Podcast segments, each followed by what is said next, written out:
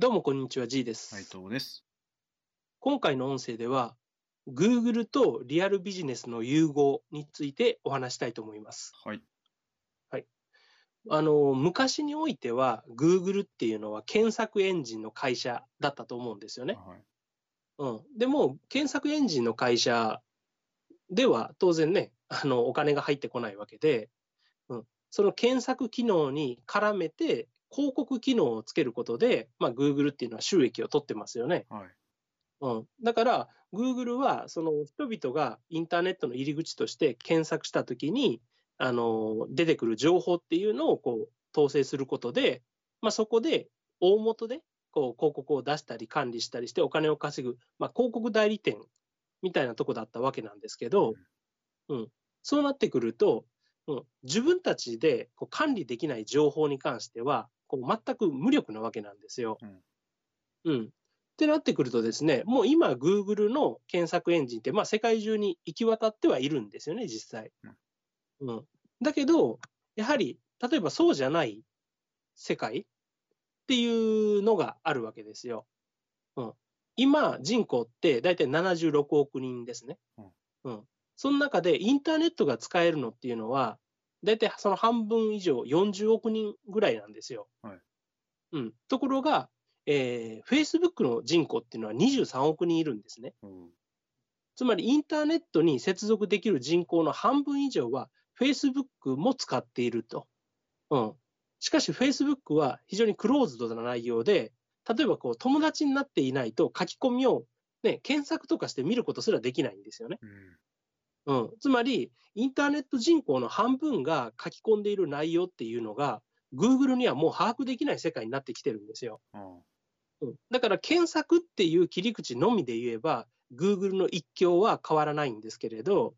インターネット世界においての情報をこうね、統括している、あの、し情報を把握している割合で言うと、実は Google ってもう結構苦しくなってるんですよね。うん。うん。だから Google は、どんどんどんどんと、あの、手を変え品を変え、すべての情報にこうアクセスできるようにしようとしたり、もしくはその情報が書き込まれるインフラを自分たちで元を作ろうってしたりしてるわけなんですね。はい。うん。だから、あの、Google プラスっていう、えー今年もうなくなってしまうやつありますけど、はい。あの SNS なんかも Facebook に対抗するために作られたようなもんですよね。あはいはい。うん。で、Facebook に書き込まれた内容は Google は把握できないから、Google プラスの中でね、SNS をしてくれれば自分たちも把握できると。うん。思ったけど、もう今の時代って新しいサービスを持ってきて便利だから使ってねって言ってもみんな使わないんですよね、もう。うんもう満ち足りてるから。はいうん。だから、あのーうまくいかないわけなんで、まあ、Google はどんどん今方向性を変えてですね、うん、自分たちが今持っているこうリソースをさらに進化させていくということにどんどん特化してるんですよね。うん。うん、で、そのうちの一つとして、やはりもう AI とかによって、どんどん自動化、最適化を進めているっていうのが非常に多くあるわけです。はい。うん、例えば、その、検索をしたら、検索結果が返ってくる。まあ、これって当たり前じゃないですか。うん。ところが、今、えーうん、検索画面で、白菜って打ち込んで検索すると、ね、白菜のレシピが出てきたりしますよねあ。はい。うん。で、えー自動たこ焼き器っていうふうに検索すると、なんか YouTube 動画が上の方に出てきたりするんですよ。うん。うん。で、あの、検索、Google で検索したときって、なんか、す、べ、てとか画像とか映像っていうタブが横に並んだりしますよねね。うん。あの時、自動たこ焼き器で検索すると、えー動画っていうのが出てくるんですよ。その、すべてとかの横、すぐうん上の方に。うん。うん。ところが一方で、なんか、えーっと、うん。結婚式、ドレスとかで検索すると、うん。えー画像っていうのが上に出てくるんですよね。あ結婚式、ドレスの画像一覧みたいな感じで。あ。はい。動画は下の方に出てくるんですよ。うん、つまりこれは、ね、例えば自動たこ焼き器っていうものを検索する人っていうのは、結局自動たこ焼き器がどんなものか見たいっていう人が多いわけなんで、動いてる様子を見せる動画を上の方に表示するんですよね。はいうん。で、結婚式ドレスとかで検索する人は、ドレスが買いたい人か、もしくはどんなドレスを着ていけばいいのかって迷ってる人なんで、うん。その実物である画像を見せるっていうのが上の方に出るんですよ。うんこの辺は全部 Google が、あの、ユーザーのそれまでの、えー行動を分析して自動的に出すものを切り替えるんですね。はい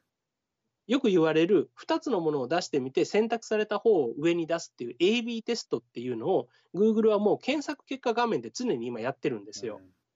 うん、そうすると、例えばこう、普通にまずは、えー検索結果にすべて画像、えー動画、ニュース、なんとかっていうふうにこう出していたのに、うん、検索した人がすぐにそこで動画っていうタブをカチカチクリックしていくようになると、それを Google は分析して、このキーワードで検索する人は動画が見たいんだなと。だから動画を前に出そうとか、うん、もう検索結果画面に動画のサムネイルを出しちゃえみたいなことをし始めるわけなんですよ。うん。これが商品、購入する、購買する商品であれば、商品の、あの今、Google ショッピングっていう商品の画像が直接出たりしますよね。うんうんうんうんそういうものが出たりするようになるんですよね。うん。こういうふうに、あの、ただ検索ができるっていうものから、画像検索ができる、動画検索ができる、ニュース検索ができるっていう、いろんな検索ができるっていうものに進化して、さらに今はそのキーワードによって、あの、利用者が欲しいものはこれですよねっていうのをどんどん理解して、それを返すようになってきてるんですよね、今、うん媒体として。うん。だから、例えばこう、えーうん、なんだろうな。うん、相続って検索すると、相続に関する情報が出るんですよ。うんところが、相続スペース相談で検索すると、Google マップが出てきて、で、近くの、あの、あれえー税理士事務所とか、そういったところが表示されるんですよね。うん、つまり、相続で検索する人は相続に関する情報が欲しい。相続相談、もしくは相続スペース東京とかで検索する人は、きっと、えー相談できる相手に会いたいんだろうと分析して、そういう情報を出すんですよね。うんうん、みたいな感じで、Google はもう今まで以上に、こう、ユーザーが欲しいものをピンポイントで、こう、与える。うん。なんか向こうが聞いてきたから、ただ答えを返すんじゃなくて、もうコンシェルジュのように、向こうに寄り添って、向こうの、えー目的までナビゲートするような機能にどんどんなってるわけなんですよ。はい。うん、だからこれは飲食店とかビジネスとかにおいても全てそうで、あなたが欲しいのはここ、これですよねとか、あなたが行きたいのはこのお店ですよねっていうところまでピンポイントにこう届けるようにどんどんなってるんですよね。はいその一つの、まあ、大きな変化として、今、Google マップっていうのがすごく変化してきてます。うん昔は Google マップっていうのは、もう単なる、まあ、地図ですよね。うん。優秀なだけの地図でした。うん。で、そこになんか、お店の営業時間とか、お店のなんか情報が載ってるぐらいの話でしたよね。はいうん。ところが最近だと、なんか、そのお店の混む時間とかも表示されるようになってるじゃないですか。あこのお店は何曜日のこの時間帯がよく混みますとか出ますよね。うんうんあれなんかもうね、普通に考えたらなんでそんな情報がわかるんだよっていう話じゃないですか。はいはい。うん、でもあれもやっぱりもうスマートフォンのグーあの Google マップとか位置情報データを読み込んで、うん、そのお店に入ってきた人の人数と時間帯を分析して、で、そのお店に何時ぐらいに人がこ何人ぐらい行ってるっていう情報を取ってるんですよね。はい。うん、それを自動集計して、このお店は何時ぐらいが混みますよっていうふうに出るんですよ。うん。だからそういうお店の近くに行くと、なんか今スマート、Google のスマートフォンって、あの、現在地はここですかって出たりするじゃないですか。あうん。あれも全部そのための情報を取ってるんですよね。うんで、お店も今までは単純に営業時間と電話番号と写真が載るだけだったのが、最近はなんかこう、ダイレクトにお店とメッセージをやり取りする機能とか、うん、ついてるじゃないですあ。か。うんうん。だから、あの、あ、まだこれね、やったことない人とか使ったことない人は、ぜひ Google マップから見てほしいんですけど、例えばお店に口コミを書いたら、オーナーから返信が来たり、もしくはもうダイレクトにお店にメッセージを送ったりできるようになってるんですよね。うん。で、お店側にしても、Google マイビジネスっていう機能を使って、自分の、えー、お店情報に、うん、写真をアップしたりですね、うん、新着情報をアップしたり、メニューをアップしたりすることができるわけです。はいうん、そうすると、もうこれってプチホームページみたいなもんなんですよね。うん、だってね、お店のメニューとか店内写真がアップできる。そして、今日はこれがおすすめですよみたいな新着情報もアップできると。うん、で、さらに言えば、さ今はもう予約も取れるんですよね。うん、サロンとかそういったところでは、Google マップから予約を取るっていうボタンがもうあるんで、はい、そこからダイレクトに予約を取ったりもできますよね。はいうん、でもこれってプチホームページなんですよ。うん、だからもうねあの、お店はホームページを持たないとダメですって昔は言ってましたけど、もう今、ホームページ逆にもうなくてもいいよみたいな。うん、ホームページはプラスアルファの情報を提供するためには必要かもしれないけれど、もっとそれ以前に必要なものとしては、Google の、えー、Google に登録されている情報を充実させるとか、Google を使いこなすことの方が重要に今なってきてるんですよね。だから実は意外とその Google マップで最近お店に行ってお店に口コミ書き込むとオーナーから返事が来る店が多いんですよ。うん、で私は昔なんかすごいまめなオーナーだなぐらいに思ってたんですけど、うん、あれはもう完全にそういうあの活発なやり取りが発生していることが Google マップ上の SEO 対策っていうか、うん、表示ランクを上げるためにやっぱ必要な要素らしくて、うん、それを分かってるオーナーっていうのがもうそういうことに取り組んでるんですね。うん、その今日のメニューをアップしたり、写真をアップしたり、お客さんの口コミに対して返事をしたり、うん、キーワードを入れたりすることで、Google マップ上で表示される順位を上げると。うん、実際みんな今スマートフォンで見てるんで、あの、なんか例えば渋谷居酒屋とかで検索したときに、出るのって3件ぐらいなんですよね。うん、マップが表示されて、その下に A、B、C で3つぐらい店が出るだけじゃないですか。はいはい、ここに食い込むことっていうのが今のリアルビジネスではすごく大事になってるんですよ。うん、で、そのための施策として、あの分かってる会社はそういうふうなことを始めてるんですね。で、昔はそういうのの上位に入るっていうことすらも SEO 対策みたいなやり方でなんとかこうごまかせたというかできたんですよ。うん、うん、ところが今はそういうやり方じゃなくて本当にお客さんがそのお店に行ったかどうかとか、うん、人気がある店かどうかっていうのは結局 Google マップでそのお店が検索された回数とその後経路ボタンそのお店に行くための経路っていうのが何回押されたかとか、うん、実際にお店名を検索された後に、そのユーザーがそのお店に行ったかどうかっていう GPS 情報で、どれぐらいのお客さんが入ってきてる店かっていうのもリアルに Google ってもう把握してるんですよね。うん、だから人気店かどうかっていうのをネット上だけこうね、人気のふりをしてたことができた時代から、リアルにそこに入ったあの、ね、スマートフォンの数で分析されるから、そういう嘘が使えない時代になってきてるんですよ。うん、もしだからそれやりたかったら、本当にね、スマートフォン持った桜、あちこちに住んでる桜を100人集めて、うん、毎日来てもらわないとダメなレベルなんですよね。よねうん。しかもこれも当然 Google 頭いいから、一遍や二遍やったところで、一遍だけわーっと人が集まったところで、あ、これはなんかキャンペーンやったり、桜をやっただけなのかなっていうので評価されないんですよね。うん、定期的にある程度の数が、しかも右肩上がりで来ていることみたいなのが評価条件だったりするんですよ。うん、だからそういうふうに、もう本当その、うん、インターネット上の情報を管理している、伝達している、あの検索できるっていう存在だったものから、リアルのお店で、ね、入ってきているお客さんの数とか、うん、その混み具合とか、そういった情報も全部含めた、あのリアルの店舗のお店の情報も全部含めた媒体に今変わってきてるんですよね。うん、これはある意味の IoT みたいなもんじゃないですか。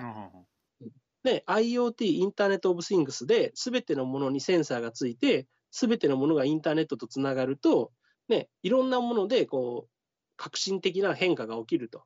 いう概念はもうみんな分かってますけど、じゃあ、ね、そこで改めてインターネットにつながる媒体とかを作るかっていうとなかなか増えないじゃないですか。うん、まあ今はあれですね、あの自動販売機にセンセンサーがついたぐらいというか、うん、これもね、なんか自動販売機がインターネットにつながってどうすんだよとかいう人も多くいましたけど、うん、インターネットにつながって在庫管理を自動的にできれば、あの品の補給だって無駄がなくなりますよね。はいうん、で、全然減ってない自動販売機には行かなくてもいいわけですし、うん、逆にすごく物が減っているあの自動販売機に優先的に行くなんてこともできるようになると。うん、そしたら省エネだし、あのチャンスロスをあの防ぐことができるから、まあ、ビジネスとしては大事と。うん、インターネット・オブ・シングスの効能として、まあ、そういう話はよくあるんですけど、でもそれよりももっともっと大きな概念として、ね、スマートフォンを持って Android を使っている人間すべてをもうセンサー代わりに使い始めてるんですよね。うん、これって結構おっとろしい世界ですよね。うんはい うん、Android 携帯使ってる人間はもう全員 Google のセンサーなんですよ。うん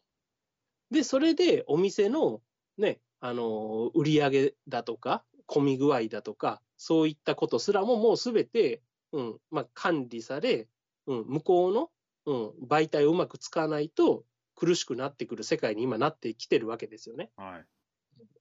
だから、Google っていうもの、検索エンジンっていうものの、えーまあ、理解をですね、ちょっともう変える必要があると思うんですよう。ん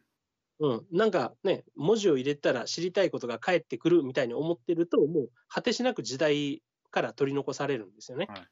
うん、今はもうそういうふうに、情報っていうものをあの制御して、管理して、で、再利用することで、うん、完全にリアルのお店の、まあ、営業活動とか、うん、集客活動において、非常に使えるツールにどんどんなってきてて、うん、なってきてるっていうか、逆にそれをしないと、もう苦しい時期になってきてると。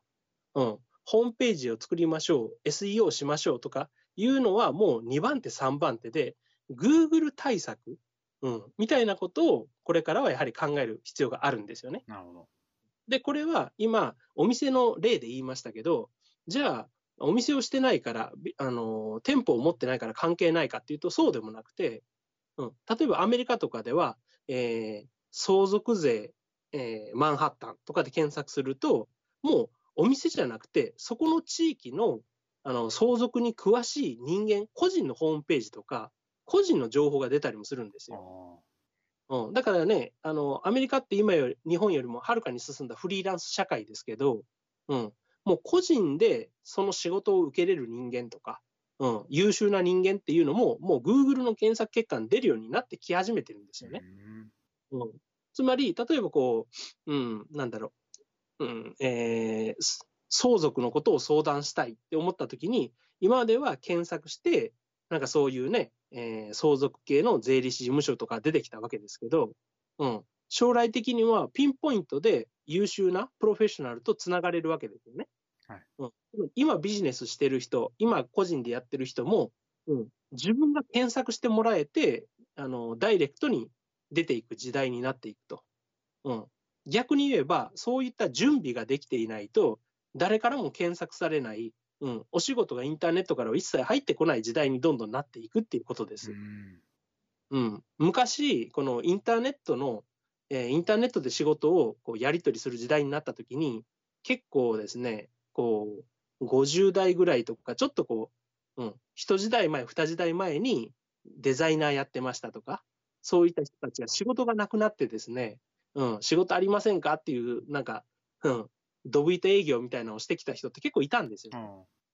うん、それは、もうなんか、昔は印刷会社から声をかけてもらったとか、知り合いから声をかけてもらった仕事で回ってたわけなんですけど、うん、インターネット上で仕事を頼むっていうことができる時代になってきて、うん、そういった人たちにお声がかからなくなったんですよね。はい。でそういった人たちはもう地域とかあ知ってる人の紹介だからみたいな目で見てもらえなくて、当然デザインのクオリティと値段であの厳しく、ね、あの競争にさらされるじゃないですか。あはいだからそういう人たちって仕事がどんどんなくなって、ものすごい苦しくなったんですよ。うん、で、インターネット上で仕事を頼むことができるようになった。で、それ専用のランサーズとかクラウドワークスっていうサイトもできていったと。うん、でも結局、そのサイトの中で今また競争が起きて苦しくなってるじゃないですかそう。ですねうん、だから今度はさらにもっとそういったサイトの中で限定された話じゃなくて、Google っていうものがもうね、世界すべてのリアルにダイレクトにつながるようになったときに、やはり自分がそこに居場所を持っていないと、ね、あの、誰からも検索してもらえない、仕事が取れないっていう状態にもなってくるはずなんです。うん。で、これ本当大事なことで、ね、そういう時代になってから、ね、何か頑張れば、自分もそういったポジションが取れるかっていうと、そんなことは絶対ないんですよね。うん、今から何かをやってて、ポジションをもうすでに作ってる人間が、そういう時代になった時に、やはりそこに滑り込めるっていう話なんですよ。うん。これは、例えば、あのー例えを変えると、うん、お金持ちになったら、モテて女遊びができると勘違いしている、あの、年配の人って結構いるんですよね。うん。だから、お金稼ぎたいですと。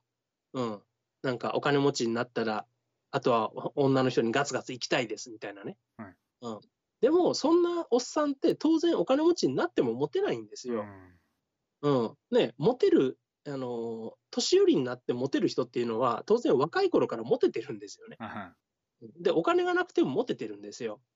うん。若い頃にお金がなくてもモテてた、若い頃からモテてた人間がずっと年を重ねていって、で、若い頃の武器は失った代わりに、若さっていう武器失う代わりに、お金とか、うん、落ち着きっていう新しい武器を手に入れて、で、50、60になって、また、うん、その年でもモテるわけなんですよね。なのに、若い頃の武器も持ってない。で、年を取って、うん、お金っていう武器さえ手に入れれば自分は持てるっていうのは大きな勘違いで、うん、お金しか見てもらえないというか、うん、多分そんな人はお金の使い方も分かってないんで、お金をぶんどられて終わるんですよね。うん、だから何かが起きれば自分もワンチャンあるみたいな発想は本当にやめるべきなんですよ。でも多いんですよね。うん、なんかその今会社勤めでストレスも溜まって辛いけど、これあの月に100万稼げるようになって起業して独立すれば幸せが待っているみたいに思う人多いんですけど、うん、それも同じような話で、今よりちょっとマシになるかもしれないけど、ね、多分やっぱりそうなったらそうなったでの今度足りないところが見えてくるんですよ。うん、何にせよ今の状態で仕事ができてる、人に求められてる、モテてる、幸せである、うん、っていう状態の人がさらに努力して次のステージに行った時にその枠が広がるっていうだけで、はいうん、今ね、不満ばっかり抱えてる人間は、ね、何かをすれば自分は幸せになれるっていうのは大体間違いなんですよね。うん。なれないんですよ。ね、人間だから、あの、どのステージに行ってもやっぱり悩みとか苦しみとかはあるんですよ。うんだから、今の状態でもう楽しめないとか、今の状態の足場がしっかりしてない人間っていうのは、うん、上のステージにもそもそも行けないし、行ったとしてもうまくいかないと。うん、だから、何が言いたいかというと、ね、これから世の中っていうのは、ね、先ほどの検索も含めて、半端ないステあのスピードで変わり続けるわけですよ。うん、で、変わっていったときに、すごいそれ、その中でに人の立場っていうのは二極化して、うん、ただ、その変わっていった便利なサービスを享受するだけの、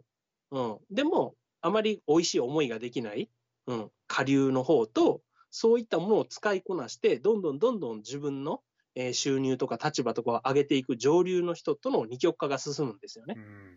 仕掛ける側と仕掛けられる側の大きな差が開くわけですよ。うん。